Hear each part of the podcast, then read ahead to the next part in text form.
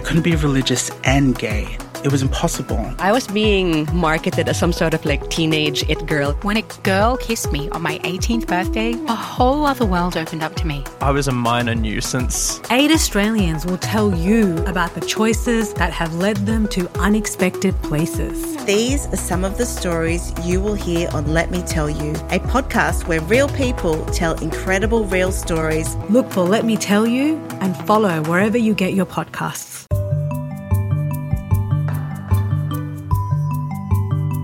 You are listening to Chinese Ish, an SBS podcast about young Chinese Australians for young Chinese Australians.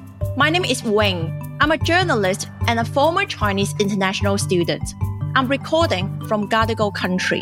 I'm Mark. I'm a fresh out of uni graduate and a young Chinese Australian. I'm recording from Wurundjeri country.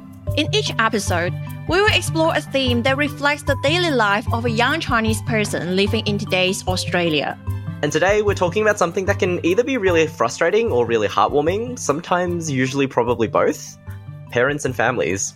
And there's actually a reason why we choose this theme for this episode. Because if you have listened to our previous episodes, you will notice that whether it's about politics, food, or lion dance, almost every guest mentioned their parents. Yeah, which sort of makes us wonder what actually is the role of our parents for people who grow up in such a kind of mixed or hybrid culture.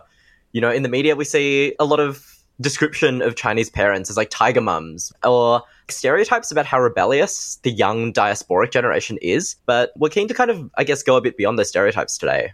And also what you said just reminded me of a film that I recently watched. It's called Turning Red and it talks about a Chinese Canadian girl and how she explores her relationship with her own mother as well as their family mystery with red pandas. So in the film, you can see there are some stereotypical-ish mother character who's always straight, who always want their kids to be perfect. It seems to be quite universal if you're from the Chinese background that you always like potentially be in this sort of relationship with your parents. Someone might want to get you to be a perfect child. Is this also your experience, Mark? Yeah, a little bit. I haven't seen the film yet, but I'm instructed it's like a pretty good representation. And like based on your description, I'm like, yeah, I can relate. So in my household, I'm like the oldest sibling. My young brother is six and a half years younger than me, which is quite a big age gap. Also, he was born here and I was born in China. So I came here pretty young, but he was born here and kind of grew up here all the way. And I guess the parenting dynamic in our household was a little bit strange in that regard because I feel like I was brought up more with that stereotypical kind of traditional Chinese pressure to be perfect or whatever. Whereas mum and dad are uh, maybe a bit more relaxed with him. For example, we both did learn piano, but I was pushed all the way hardcore to like get my diploma by the time I was 13. And I want to say my brother had it a little bit easier in terms of that at least. And let's hear some more stories from our guests today and see if their stories and experience also match with you. Yeah, so today we're joined by Sonia Feng, a journalist based in Sydney. Hi, guys. And Melissa Chiang, a chiropractor and competitor on Australian Survivor Blood versus Water. Hi, how are you guys? Good, thanks. Mel, you grew up in Hong Kong. When did you move to Australia and what was that like? So, my sister and I, we moved to a city called Geelong in Victoria in uh, when we were 15. So, we did our VCE here and it was just us two. And I've been here ever since. I think going to Australia from Hong Kong was a ginormous change. And not only did we pick Australia, we picked a really, well, we, we regarded it as a really small town compared to the busiest city in the world, Hong Kong. We chose tranquil Geelong to go to school. It was a humongous change for us. Even so- socially, we had to adapt to our new surroundings and, you know, have different conversations that we weren't used to having it, growing up in a big city. I did get homesick, but not as much as my sister, even though she was the one that wanted to move here. I think I adapted faster than she did. I established a quick friendship group with some girls at school that who I'm still friends with now. And yeah, she just found it a little bit harder to fit in while we, when we moved here it sounds like she might have felt this a little bit more, but did you ever feel kind of like you were a little bit different from the white kids that you were around? Did you feel like your families kind of put a different kind of pressure even from afar? I think it's a really great school in Geelong. And I know that the conversations are different. because we stayed in the boarding house and most of the kids in the boarding house were from the country. So there were not many international students that were in the boarding house. I think I could count them on my hand, how many there were. So, you know, you were thrilled to the different conversations and, you know, different lifestyle upbringings. And you can definitely tell that we did not grow up here. Um, just with just even simple conversations and even things like cold Milo really blew my mind here because in well we we're Singaporean but we were born in Hong Kong. But in Singapore if you have a cold Milo it's a hot Milo with ice. Whereas here cold Milo is milk with Milo like just powder. So like that was totally different. That blew my mind. That was so revolutionary to me having hot Milo.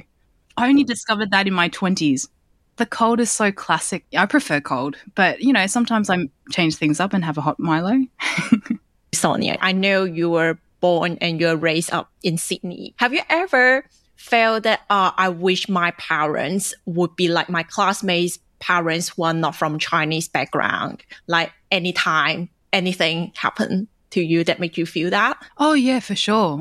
I grew up in Southwest Sydney in Bankstown where it's, you know, I went to a school in the 90s and it was just so diverse. Like I, all the kids in my school came from different backgrounds. Lebanese kids, Vietnamese kids. We all went to Saturday school and we all learnt languages. You know, I learnt Mandarin class. A lot of kids went to did Arabic class and we'd sort of meet up in the playground during break time. And it just felt like school. And all the kids I went to school with in Southwest Sydney, we weren't different because we were all kids of migrants. But when I moved to Northwest Sydney, it was very different. Like I went to a school where it was white. There was maybe 1% of people came from culturally and linguistically diverse backgrounds. And I felt it most there. I think that's where, yeah, where I felt most different. And the sort of, the sort of shame started to settle in. Even bringing lunches to school, right? I think I always bought these yummy lunches my mum made in hot thermos, and all the kids in my school in West Pennant Hills didn't have that. They had their sandwiches, they had all their, and I didn't have that. I I would have traditionally Chinese food, and so I felt really quite different. And I always wished I had what they had, which is just ridiculous because to me now I think that food is so much better. but little things like that, I think our parents Chinese parents are very different. And I definitely did a lot of things growing up that I wish, you know, I, at the time I didn't have to do, you know, like when I was nine, I remember because there's this language barrier. My parents still don't, I would categorize their English as quite poor still. And, and I, remember when I was nine filling out GIO forms and calling like car insurance and home insurance and doing all that sort of paperwork for them and continue to and constantly translate for our community. So there was a lot of things I did as a kid that you know, I saw kids in my school not having to do. I guess the expectations of going to tutoring, you know, things like that. And so, you know, other kids didn't have to do. So I guess, yeah. How did your relationship with your parents change from childhood through young adulthood? I guess like Mark and I, we are both in our early 20s, but at least for me, there have been a few new expectations. Like, for example, my parents would be like, oh, you better to have a good job, have a stable job. And now you should start to earn money for yourself. You should start thinking about saving for houses. You don't need to like date someone, but yeah, just be cautious because this is going to be your future. This kind of new expectation. What is the case for you? I think growing up, my family, especially my mom and my dad, they were, you know, they gave us the best education that they can, and they give us a lot of opportunity to play sport and play music and be an all-rounded type of kid. And then in my twenties, like, you know, going to, making sure we go to university, making sure that we do a, a degree. My parents, they didn't make us become a lawyer or in finance, which I hear a lot of people get pushed to doing. So I was really lucky that my parents were supportive enough for me to be in the health industry, which I don't think is a bad thing anyway. But they in the 20s and they were th- they, you know they drill in your mind they're just like you know you need to save your money have a good career get married before you're 30 which I failed at. And, but then, you know, they just want the best for you at the end of the day. But I think there's more expectation being Asian and growing up in Asia having this expectation of doing your best. And they, I think even there's competitiveness between my family and, you know, my aunties and uncles. They like to compare and my kid's better than yours or something, you know, but kind of not really, but that kind of boasting kind of thing. Something else that um, I guess we talked a little bit about, something else that I'm thinking about now as someone in my early 20s is just that there seems to be a big shift in dynamic from your sort of 20s to your 30s, right? For example, it's sort of like in high school, it's like, don't talk to someone of the opposite gender. And then in two years after that, they're like, why aren't you married yet? And so that shift. Yeah, I think even growing up, we never even discussed dating at all. I don't think I've ever discussed dating life with my parents at all. And then we suddenly have to be enthralled into getting married. And I was like, but we haven't even started, you haven't even talked to me about dating or boys or anything. So it was a very weird, like, suddenly just jumps and is like, you need to think about marriage now. You need to find a nice man with a stable income that will take care of you, preferably Asian. you reminds me of my dad. I think my dad changed his mind, but like early 2016 when I was just starting my university age. And because I grew up in China, so I think their mindset is that before university, you are not allowed to date anyone. University is a time that you start to like hang out with one guy only. And then you break up with the guy. And then after uni graduation, and then you find another guy. And then you get married with this one. Why you need two? Because one is not good two is enough. Okay, but going back to my dad's perception is that he's really worried that I will date non-Chinese guys when I'm in Australia. So he's been always asking me, okay, is that guy a Chinese? Like secretly after me telling him that I'm going out with someone. I didn't experience that shift, but I can sort of understand how you feel. It's like, oh yeah, you've gone you've gone to school, maybe a same sex school, and then you transition to uni, and then all of a sudden you're you're expected to family plan. I didn't have that expectation on me because my parents didn't actually expect me to have children. So it was a bit different for me. For me, I think they, yeah, just wanted me to find my own feet and that's what I wanted for myself too. So I can kind of understand because, you know, you know, when I started dating, my parents never gave me the like sex talk sort of thing, and they only gave it to me after I started dating. So I was like too late for that because, and I cannot understand looking back how hard it was for them to have that conversation because their parents didn't have that conversation with them right? So it would have taken my mum a lot of courage to have that conversation with me. That being said, I think it was a bit too late. and they didn't sort of foresee that for some reason.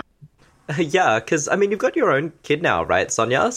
And you mentioned that your parents didn't expect that either. Did that change your relationship at all? Did that, yeah, signal a shift? Yeah, no, they didn't expect me to have kids. And I think it took them by surprise that I chose this path. But they've been incredibly supportive of myself and my daughter.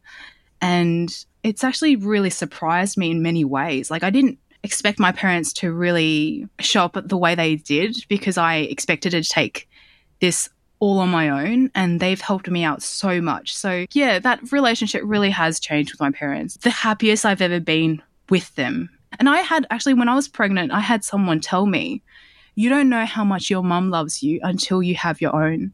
And now I know because the way I look at my little girl, I know my mum looks at me that way. It's just this wonder and marvel, but at the same time, like utter frustration. what is it like that you're having your parents participating in your own parenting? Parenting with your parents, I don't know if it's for everyone because it is frustrating. Like I see so many bad habits from my parents that I just want to improve on for my daughter so she doesn't act out that way. Because my parents, you know, like Chinese parents, they're their way or the highway, right? And so whenever that doesn't work out, they get quite either aggressive, sulky, yelling. I don't want to imbue those habits to my daughter. I want her to be resilient, right? So it's frustrating. That my parents will say things like threatening her, and but it, it, sounds odd to many people, but to me, it's normalized because my parents used to say it to me. They used to, and it's effective, by the way. It's an effective parenting strategy, short term, but I don't think it's good for the long term. Like my parents would say to my daughter, if you don't eat your rice or your meal, we won't love you. what, what, sort of message does that send? But my, my parents have been saying that for 30 odd years. They've they said it to me growing up. So I, it was very normalized to me. It's frustrating because I see them as just bad habits and I call them bad habits to my parents. And it's hard because, I, you know, you want to parent your way and I, you, you always want the next generation to be better, right? And you always want them to be resilient. You want them to be autonomous and as independent as they can be. You know, you want your kids to be emotionally intelligent and I just feel as if I'm facing quite a few battles on that front. I, and I just have, I find myself drawing, you know, just creating boundaries for my parents. And it's not to pull away from that because the way I see my parents and my daughter engage with, with each other, just the love I see my daughter for her grandparents and the love my parents have for my daughter, truly those memories will last me a lifetime. It's just so, so joyous. It, it, it is frustrating, but at the same time, like I, the way I lean into my parents for support, they really still to this day put me ahead of their own needs. And that's what parents do, right? They put their kids' needs ahead of their own. And my parents continue to do that for me. As frustrated as I am with them, I know they're just as frustrated with me. because they see they they've been parenting for 30 odd 30 years and so they know oh well we've done it for this this long you know we're experts and then they have me telling them no that's not that's, that's not the way i want it but or this you should be doing this i think they're frustrated too it's just finding it's just finding a way to work together in that case, what kind of parents do you want to be? Do you want to be a more Chinese parents or like a more Australian parents? Or is there such a style of like Chinese Australian parents? If it is, this, what do you think it is? I don't know what it is. I don't know what I'm doing. I'm just trying to figure out as I go along. But I think I, I truly think a bit of both because I do want my daughter to be autonomous. I don't want to make her decisions because I don't have to live her consequences. She does. So I want to teach her and respect her autonomy. But at the same time, I really appreciate how, you know, my parents have taught me familial piety. Like, I don't think a lot of Australian families really value that. You know, I really respect my elders and I hope to take care of them as they age. And so that's something I really want to imbue into my to my daughter's outlook. So that's there's a bit of both, you know, like I, there's good and bad with any parenting style, or I don't know if there's styles, it's just people do what they do, but and different cultural influence, of course. But I think a bit of a bit of everything, and just just trying to do, arm your your child the best they can to sort of navigate life, really. Do you have any siblings though, Sonia? What kind of relationship do you have with them? I do have a sibling. I have a younger sister. She's 14 months younger than I am and we have an interesting dynamic. She's she's always been strong, stronger than I in many ways. Frankly, like she's just a powerhouse. She's ambitious. She's persevering. She's really incredible in that sense. Like I really do. I'm really proud of her.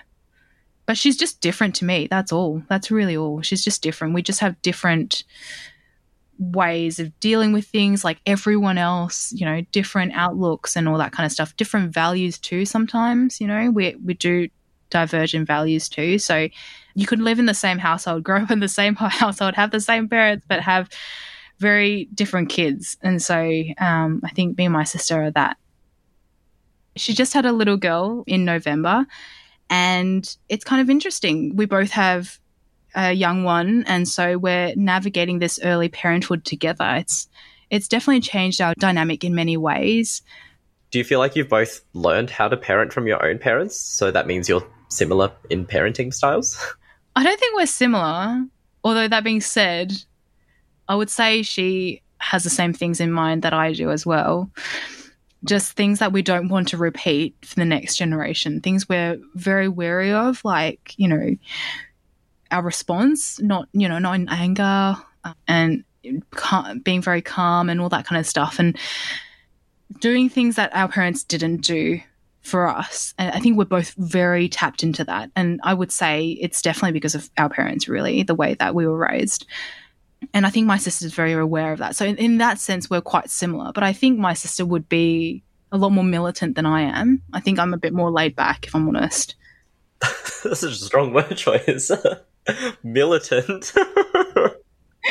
some parents are like you know they you know put their kids this time you know this time they eat this time they sleep they're very and my sister was very much like that in when i remember with her newborn she even if the baby cried she wouldn't feed the baby because it was like fed this time this time this time whereas i was just i was feeding on demand whenever my because we we both breastfed our kids and so my little one i just fed on demand every time she cried for me because i knew she needed you know um, me. So, and my sister knows that too. But I think, yeah, it's just that that's the reason why I said militant.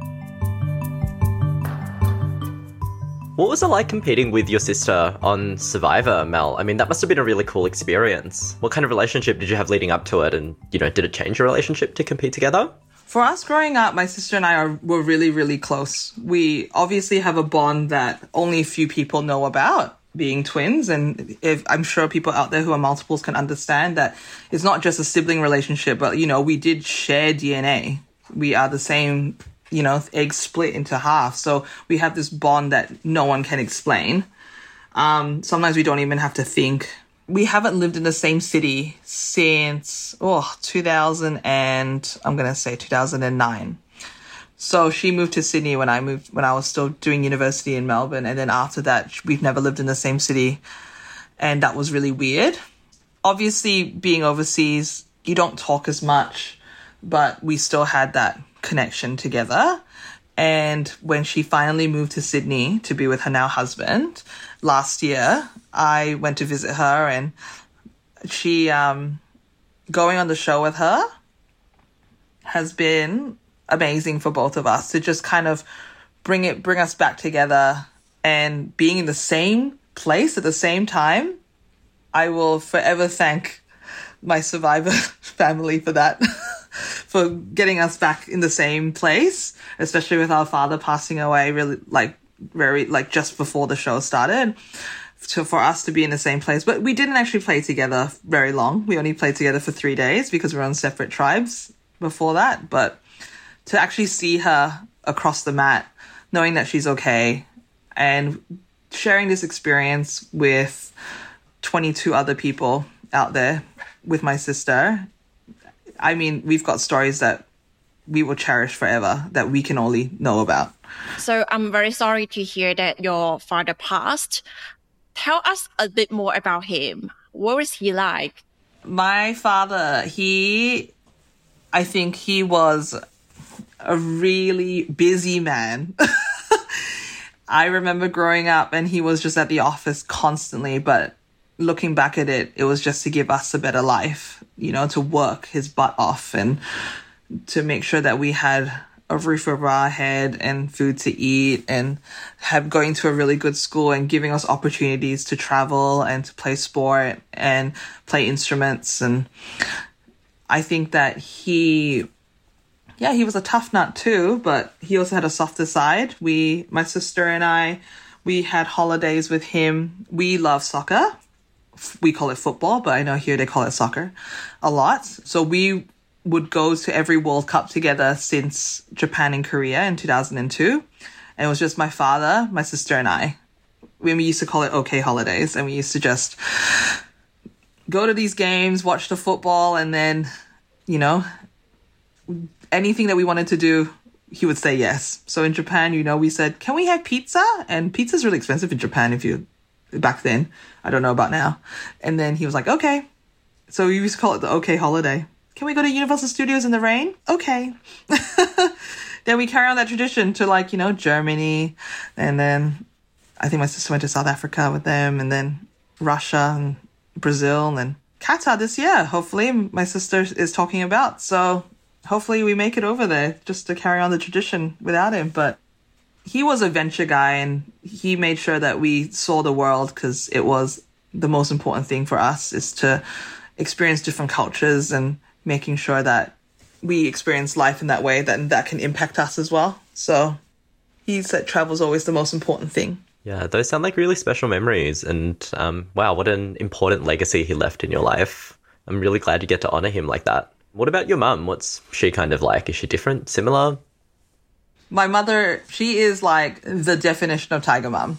Like nothing is ever good enough. So I'm sure everyone can relate.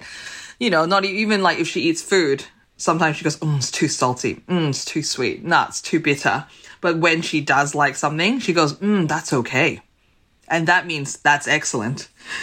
And, you know, and it's, you know, if I go to a wedding and I wear something really pretty and I send her a photo, I go, what do you think? And she goes, that's acceptable for the occasion, which means I love it, you know? So it's just a different way of expressing love. But I know that's love because that's her way of saying, I love that dress, but that is acceptable for the occasion. That equals that.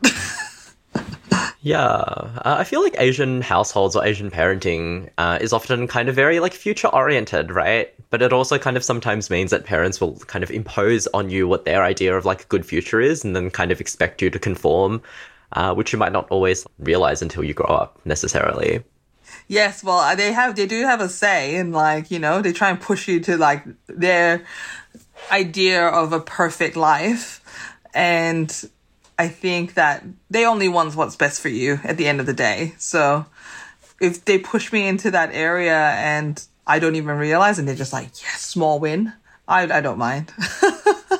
just, just thinking about my own parents as well. I feel like they were so like subtly trying to push me to study medicine, which I didn't end up doing. But the the messaging throughout my adolescence was so like it was a bit much. I know as much as much as I love to try and be a doctor or a lawyer, I um unfortunately was not uh, had the grades for that. So I, uh, you know, I have always been a type to help people, and I feel like as a chiropractor, I do that, and I actually really enjoy my job and going there every day. So that's what you need at the end of the day. like when I'm making this episode, I just started thinking about my relationship with my parents recently. I do find that okay, to some extent, I do become less I'm not contacting them as frequently as I was when I was like a teenager or even just a couple of years ago because I started working. I started to focus a lot on myself, which is a good thing. But also like I realized I am not spending time on making calls with my parents. And also like I start to have feel like I want to have my autonomy. I want to have my autonomy in a sense that like, ah, now I'm at the age that even if you are saying that you should go home earlier, I'm not going to listen to you. Like I'm just going to a pub and club and I stay up there for a whole night. I still love them and I still go to them for advice, but it seems just like I care more about myself at this, at this stage. Wing, do your own thing. That's my advice. do your own thing. I think I was the same in my early 20s. I was just so focused on myself because you're really trying to find your feet, right? You really are at that age, and you should be. You should be allowed that. So you are now in your early 30s. And compared to when you were early 20s, like me and Mark, what was your view on your of your parents at that time, and has it changed now you enter 30s? I remember when I was young, I was really quite submissive and timid and shy, and then like grew up and became my own person, found my feet, found my voice, and was quite some would say rebellious, but I would say I was just trying to know myself and experiment and and take on new ideas and challenge myself and all those kind of things that you sort of do in your late teens, early 20s. And then now I'm 30 and it really has that relationship with my parents has really changed feel a deep love for my parents because I understand them more as parents because I'm a parent myself now and I mm. understand the sacrifice. When, you know, growing up, they rattle on and on about sacrifice and hardship. Like they've been nagging at my ear for 30 odd years about this. And I never valued it. And it's so unfortunate and regrettable to me that I didn't that they spent mm. so much hard earned money on me and I didn't value it then. But now I know how much it takes. And I don't know. I, I just have a deeper understanding of my parents then and now. There must be a reason why they parented like that. Because they just, I know at the end of the day, they just want what's best for me and my sister and my brother. And they want to make sure that, you know, one day if they pass, well, if, yeah, if they pass, then they, that we will be okay. I think, and that's the core. And I think that's every family's core. But the characteristics of that obviously is different. So I think that, you know, they, they were really like, they made sure that they were strict and they had rules in place. They had, you know, advice, not really, like, you know, like little remarks, like if you get 98% on a test and they go, where's the 2%? Did it go on holiday? And I was like, it's one mark. It's one mark off. And yeah, and you know, even in sport, if we lose, like, my father was a very keen like soccer player and he understood like you know if you lose like you need to learn why you lost and improve for next time and i found it astounding that when i came to australia and i found out that kids they don't count the points when they play and then i was like how do they know if they lose and they're like oh they don't they just play for fun i said but how do they learn so sometimes i'm like oh my goodness are my parents rubbing off on me It's just, it's just really important to be grateful, you know? Be grateful that someone nags you, cares enough to nag you, you know? Be grateful that someone looks is out looking over your shoulder even if they're kilometers away from you, Wing. Like be grateful that you know, someone cares so deeply about you and your best interests. And I know in your early 20s, you got to do your own thing, but it's always nice now and then to sort of touch base with them and see how they're doing and appreciate them. You know, like, I don't know if I should say this, but sometimes I sit in silence and I listen to my mum rattle on and on because I know that's what she needs. And it's so funny because I see her doing that for my grandma. She will put my grandma on speaker and she'll just turn on the t- TV. She'll just turn on the telly and just listen. And my grandma is relentless. She just rattles on and on. And it's even worse because, at least with my mum and rattling on to me, my mum acknowledges my existence. But with my grandma, it's she just goes on and on, carries on and on. And I think, yeah, I think that's what we need. And I think f- my daughter will do that, will do that for me one day. You know, I'll rattle on and on and she'll be like, oh, yeah, all right, mum. And, but it's nice having that relationship. It's nice being listened to. So I think that's my advice to you is to appreciate how much they've been there for you and continue to be there for you. And then at the same time, give them a bit of time because I think that's what they would like too. Thank you for listening to Chinese-ish, an SBS podcast about young Chinese Australians for young Chinese Australians. This episode was hosted by Wing Kuang and Mark Yin. Our sound designer is Max Gosford. Thanks also to Rachel Sibley, Caroline Gates, and Tanya Lee for their support. For more about Chinese-ish, follow us on our social media or check out our website sbs.com.au slash Chinese-ish.